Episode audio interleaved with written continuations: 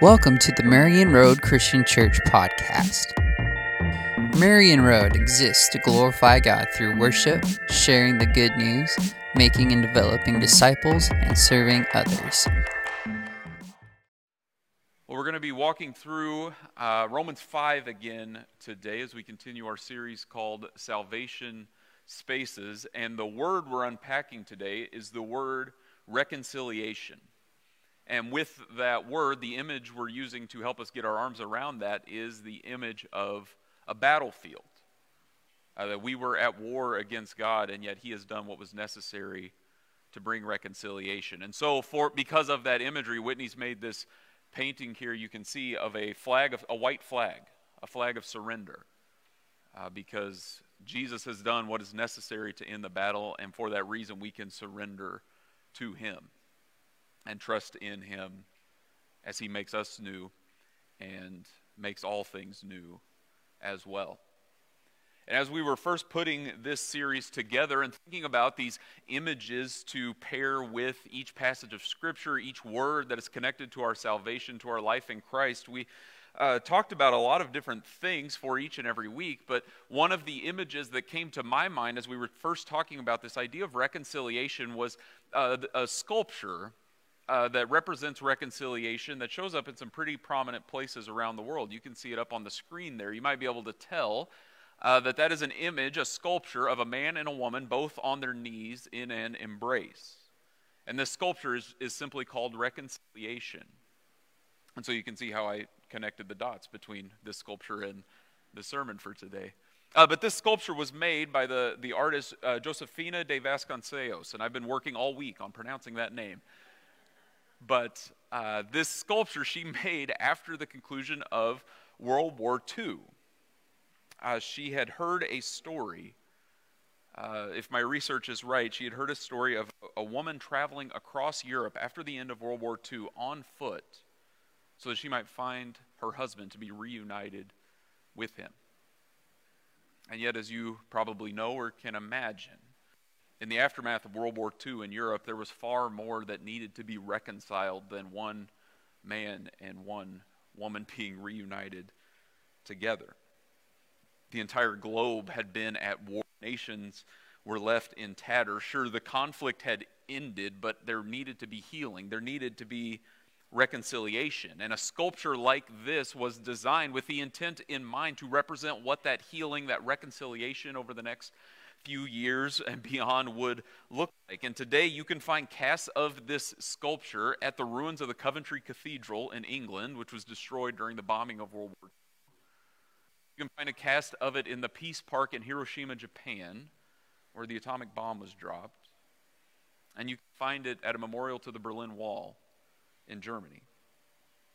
Three places that experienced tremendous suffering, tremendous conflict Three places that needed a representation of a hope for the future, of a hope for reconciliation, a hope for healing.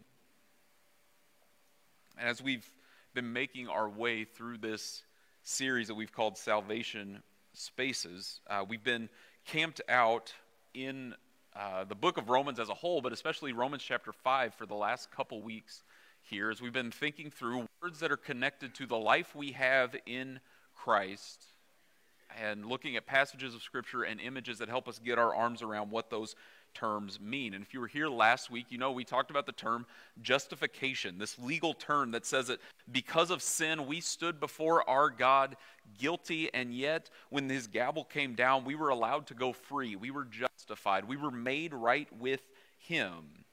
Not because we did anything to deserve it, but because of what Jesus has done for us. And in light of that, in the passage we looked at last week, the first five verses of Romans chapter 5, Paul walks through what that means for us now. That because we've been made right with God, we are able to stand in grace. And the fact that we stand in grace means that we, when we encounter pain and suffering in this life, it is not the end of the story. It is an opportunity to be formed more deeply into the image of Jesus, all because of this hope we have in the gospel. This is all available because of what Jesus has done. As he died on the cross and rose from the dead so that we might be made right with God. And with this imagery of reconciliation, we're going to pick up in Romans chapter 5, right where we left off last week. Because as you read through this chapter, you will probably notice that those two terms, justification and reconciliation, are really intertwined. And that seems to be intentional and important because I think take those two terms together, they clarify one another really well. Uh, justification is legal imagery. It says there's been a ruling and you have been declared not guilty. Reconciliation is relational imagery saying that there was conflict, but now that has been healed. And I think we need both of those images together to get our arms around what Jesus has done for us. Uh, he has done something legal. There were serious charges that have been levied against us, and there was nothing we could do on our own to get ourselves off the hook, and yet Jesus has done what is necessary to make us right with God. But it's not just a matter of receiving a judge's ruling. We've also been reconciled to that judge himself, brought back into a right relationship with him. And when we take justification and reconciliation together, we start to get a sense of how serious the problem is and how rich of a life God desires for us after the problem has been dealt with. Because if all we get is justification, if all we get is a legal ruling, then sure, we've been made right, but we have a decision that may or may not affect us really. And if all we have is reconciliation, this relationship that's been healed, we might not know for certain if the problem has been resolved. But when we have both together, we find the life with God that we need, the life with God that He desires for us. We needed to be justified before God because He had a real case against us, and we needed reconciliation with God because we were at war against Him. We were on the battlefield. We had taken up arms against, against God Himself as His enemy. And that might sound like an overstatement of the situation. I mean, maybe you think back to your own life before you followed Jesus. Maybe you think of a friend or a coworker or a family member, a neighbor, or something that doesn't follow Jesus. Maybe you don't follow Jesus yourself right now, and you're thinking about that, and you think, I mean, I, I mean, it's not that bad of a situation. I mean, sure, I'm a better person now than before I followed Jesus, but I mean, before I followed Jesus, it's not like I kicked puppies or something. You, you might look at your friend, your neighbor, your coworker, and you think, I mean, sure, they're, they're, they don't follow Jesus, but I mean, they're, they're a nice guy. Sure, I've got some things in my own life I should probably clean up or something like that, but but I mean, I'm not at war against God. And yet, that's the imagery that gets used by Paul in this passage.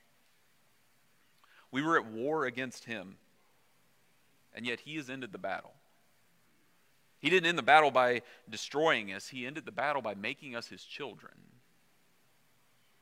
Jesus has ended the battle so that we might be reconciled when we surrender to him. We see that in this passage. I want to read Romans 5, verses 6 to 8 for us. Paul says, You see, at just the right time, when we were still powerless, Christ died for the ungodly. Very rarely will anyone die for a righteous person, though for a good person, someone might possibly dare to die. But God demonstrates his own love for us in this.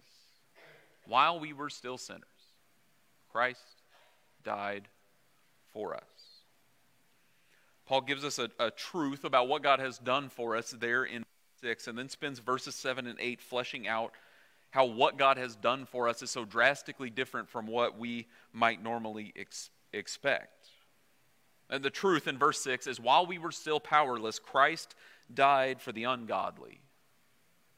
That's what we've been unpacking. We had sinned against God. We were the ungodly. We were in opposition to Him. We were powerless. We were under the reign of sin and death. We were on a course to remain there for the rest of our existence, yet we did not.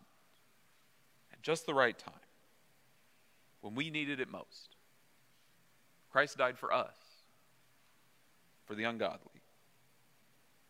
That word ungodly was used back in chapter 1, verse 18, to describe the things that bring about God's wrath. In 118, Paul said, The wrath of God comes about against all the godlessness and wickedness of people. And you might remember that we mentioned that that word wickedness really means unrighteousness because Paul's setting up a contrast there. He's saying that God is righteous, humanity is unrighteous, and that fact creates a rub, it creates tension.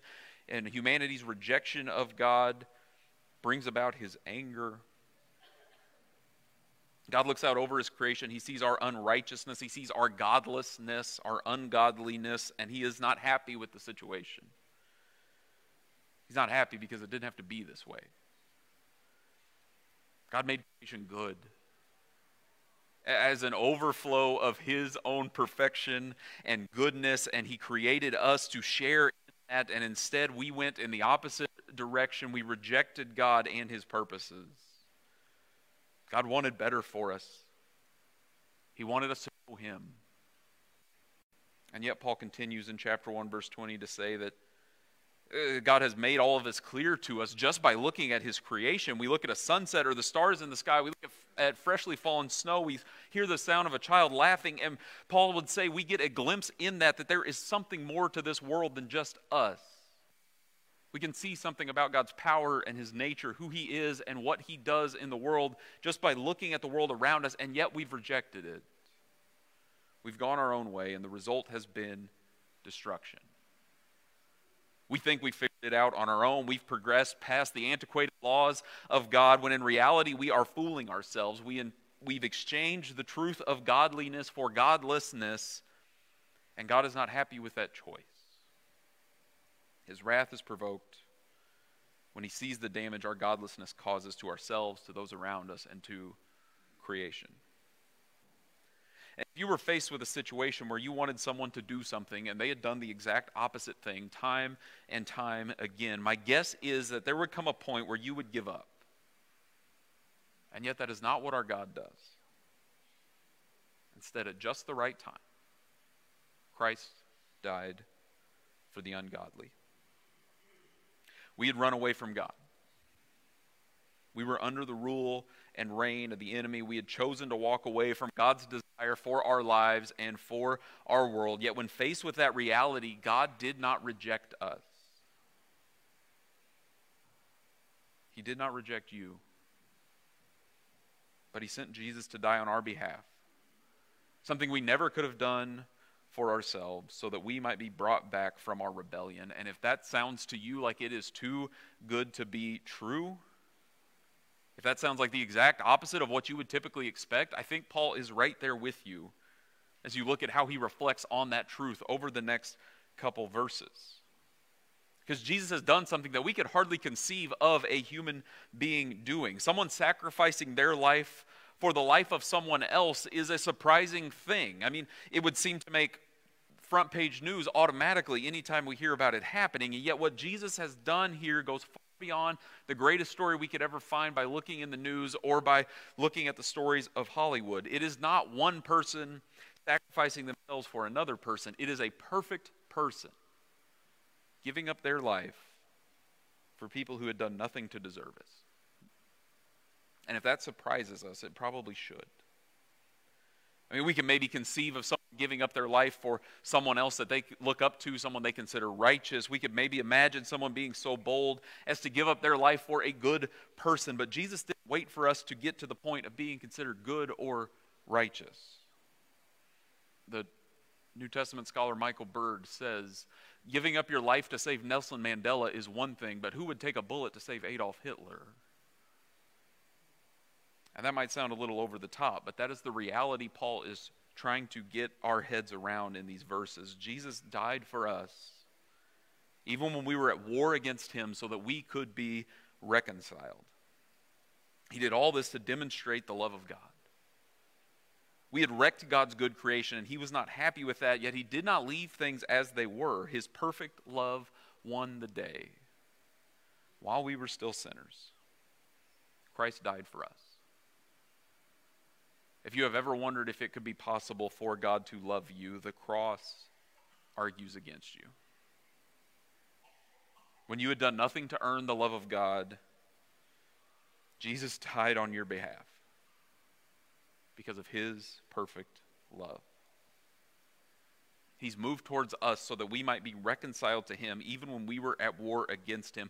And for that reason, we've been reconciled with God. We've been made right with God. And that changes everything about our existence right now and for all eternity. And Paul fleshes that out a little more in these next three verses. Picking up in verse 9, he says, Since we have now been justified by His blood, how much more shall we be saved from God's wrath through Him?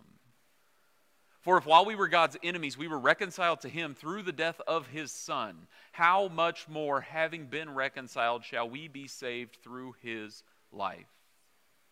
Not only is this so, but we also boast in God through our Lord Jesus Christ, through whom we have now received reconciliation.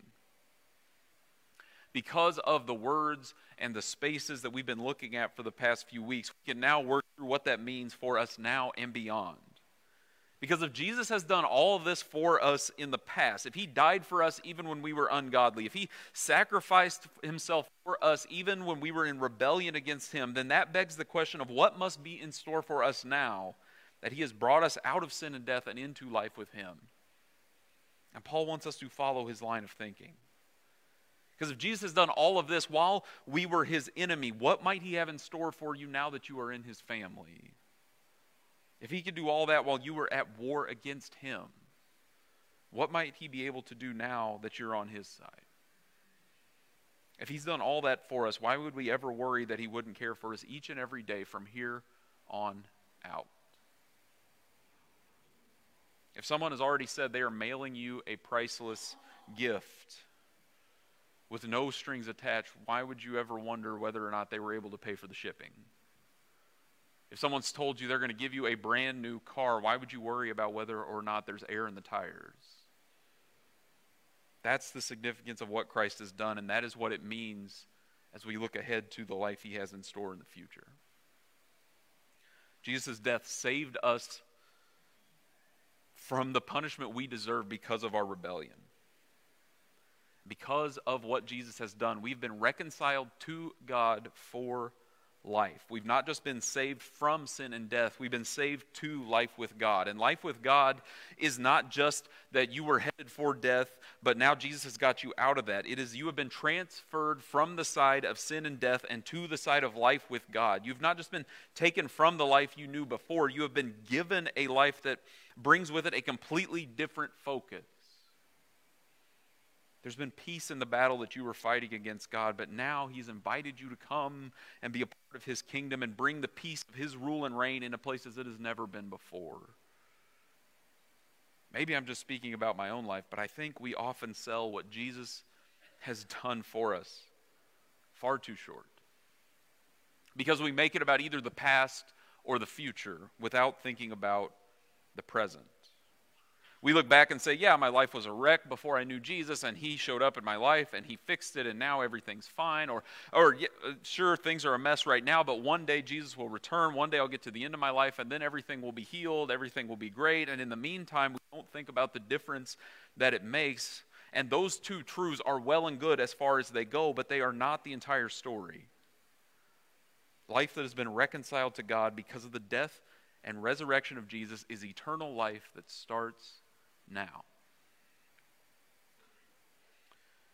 There's a chance that I've told this story before, but I'm not completely sure. And if I'm not sure, I'm pretty confident none of you are. So I'll tell it again and we'll just see. But a few summers ago, I was on a retreat with some friends of mine that are in ministry at churches across the country. And and we were closer to the height of COVID at that point, so we were sharing stories, uh, both what we had experienced of doing church in the midst of COVID, and stories we had heard across the country from other churches, from other friends, and things. And and you know, if you watch the news at all, there was plenty of anger and division and strife amongst our nation and our churches during that time. And we were sharing these stories, and after a while, a friend of mine paused and he kind of sighed. He said, I, I just thought the resurrection of Jesus would have made more of a difference. And that was a convicting statement for that particular situation. And I've thought about it often in plenty of other situations in life as, as well since then. Because what Jesus has done is the most life altering truth we will ever encounter. Uh, he has brought us out of death into eternal life with Him, life with Him that starts now. And so often we allow whatever is pressing in the moment to crowd the power of the death and resurrection of Jesus out. Uh, we settle for anxiety when the death and resurrection of Jesus says that He has come to bring us peace. We allow social media and news headlines to put us in a constant state of fear. Every day there's a new thing that's going to bring about the downfall of civilization. When the death and resurrection of Jesus says that we are to be people who live with hope because we know that the story ends with our God making all things new. We allow bitterness to fester we hold on to slights made against us. We refuse to forgive. When the death and resurrection of Jesus says we have done far more against God than anyone has ever done against us, and yet He has done what was necessary to forgive us, and for that reason, we can do what is necessary to forgive as well. We hold on to anger when the death and resurrection of Jesus says that because of God's presence with us, we can have joy. We live with sin and sure, we might not know, we might know that it's not the best for us, and we, and we do what we can, but we hold on to it because if nothing else, it's just easier to be content with what we know right now than to grow into who God wants us to be. And the death and resurrection of Jesus says sin leads to death, and He has come to bring life. Jesus has done what is necessary to make us right with God. He reconciled us to bring peace when we were at war against Him. He has done all that so we might have eternal life that starts now as we experience the life He desires for us. And when we experience that, we boast, not in ourselves, but in God because of what Jesus has done. If you remember in the first few verses of this chapter that we looked at last week, Paul said, We boast in the hope of the glory of God, even in the face of suffering, because Jesus has made it so we can stand in grace. We do not boast in how great we are. We boast in the hope we have because of how good our God has been to us. And now Paul comes back around to that idea of boasting to say we boast in God because Jesus has brought us reconciliation. We celebrate not because we've done anything, but because of what God has done for us. That is how we're able to boast, no matter what might come our way when anxiety or fear or bitterness or anger or sin rears its head, we are not overcome by them. And we do not overcome them because of how good a people we are or because we've been taught some good coping skills somewhere along the way. We boast because of what our God has done for us in Jesus. He's reconciled us to Him. That reconciliation means we have been delivered into life with our God, and that is the foundation of everything about us. He's reconciled us to himself. He's brought us into life with him. And that is the foundation of our past, present, and future. We've been made right with God even though we were guilty. We've been reconciled even though we were at war against him, and it's all because of Jesus. And that fact transforms everything about us as we look at what Christ has done, as we look at what he is doing now, and as we look at what he will do in the future. Christ has drawn us into his family through his reconciliation. And because that's taken place in the past, we have confidence as we walk in a reconciled relationship with God, one that we have not earned, but one that Christ has made available to us because of what he's done. And we walk in that relationship in the present because it is the beginning of the eternal life God has in store for us. We've been reconciled. Jesus has ended the battle. But that is not the end of the story. We've been saved from the battle. We've been saved out of our rebellion against God, but it is so we can be a part of the solution. God is not just reconciling us to himself, but he desires to make all things right. He desires to reconcile all things. And that reconciliation that we experience as individuals before God is a little glimpse into what God wants to do with the entire world. God plans to take his reconciliation global. We get an image of what that looks like in the Old Testament from the prophet Isaiah in chapter 2, verse 4. He says, He, meaning God, will judge between the nations and will settle disputes for many peoples. When that happens, they will beat their swords into plowshares and their spears into pruning hooks. Nation will not take up sword against nation, nor will they train for war anymore. There's a sculpture at the United Nations that gives a little image of what that might look like. This is the hope we have for the future. This is what it looks like when God brings peace and healing. The, reference is a little dated, but if you can, try to picture the scene because I think it's one of the most powerful images we find maybe anywhere in Scripture. That a soldier would look around at what God has done to make all things new, and he looks at his weapons of war, his sword and his spear. Uh, he looks at weapons of death and destruction, and he looks around and he realizes there's no need for them anymore. There's no use for them. There's no point to have a sword or a spear anymore because there's no more war. It is peace, it is reconciliation everywhere. And so he doesn't know what else to do. So he takes these weapons and he goes and makes them into farm equipment because that's a far better use for these resources. And that is what God desires for each and every one of us and for our world as a whole. The way to be a part of this future is to stop the battle, to be reconciled to the one we've been warring against. And the first step to reconciliation is to put up our white flag and surrender to the one we've been at war against. Because God has already done everything that is necessary to end the battle. All He calls us to do is to surrender, to be reconciled, and to be healed. Whoever you are, wherever you are this morning, come be a part of this image. Come have peace. Come have healing. Come have reconciliation. Put up your white flag so your sword can become a plow. Come be reconciled to God and have your past, present, and future transformed. Let's watch this video.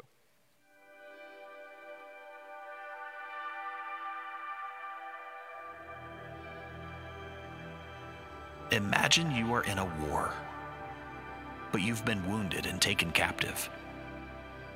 In front and behind you are lines and lines of prisoners bound and marching toward their doom. But you can't see them. There is only darkness. All you can feel is the warm steel of the fetters and the dirt on your skin. All you can hear is the footsteps that are being forced by the clank of a chain. When all of a sudden, a new sound interferes. It's a song of a king whom the enemies fear. It's a feeling of hope that's deeper than skin. It's the words of a poet that speak of his win. It's a symphony of sound that matches the growing intrusion of light all around. The chains loose, the fetters fall, the darkness retreats, and when the light exposes what had been hidden, all that is left is a king, bound with our chains, our dirt, our darkness, led away, but only for a moment until that light came roaring back, that song came streaming in. Those fetters, those chains, that darkness left to bind that sin and shame. Sin, death, defeated. The light has overcome. Jesus is the King that leads us, and we follow him from our tombs to his home, not in chains, but hand in hand, back into fellowship with the Creator, back into relationship with him we have been reconciled.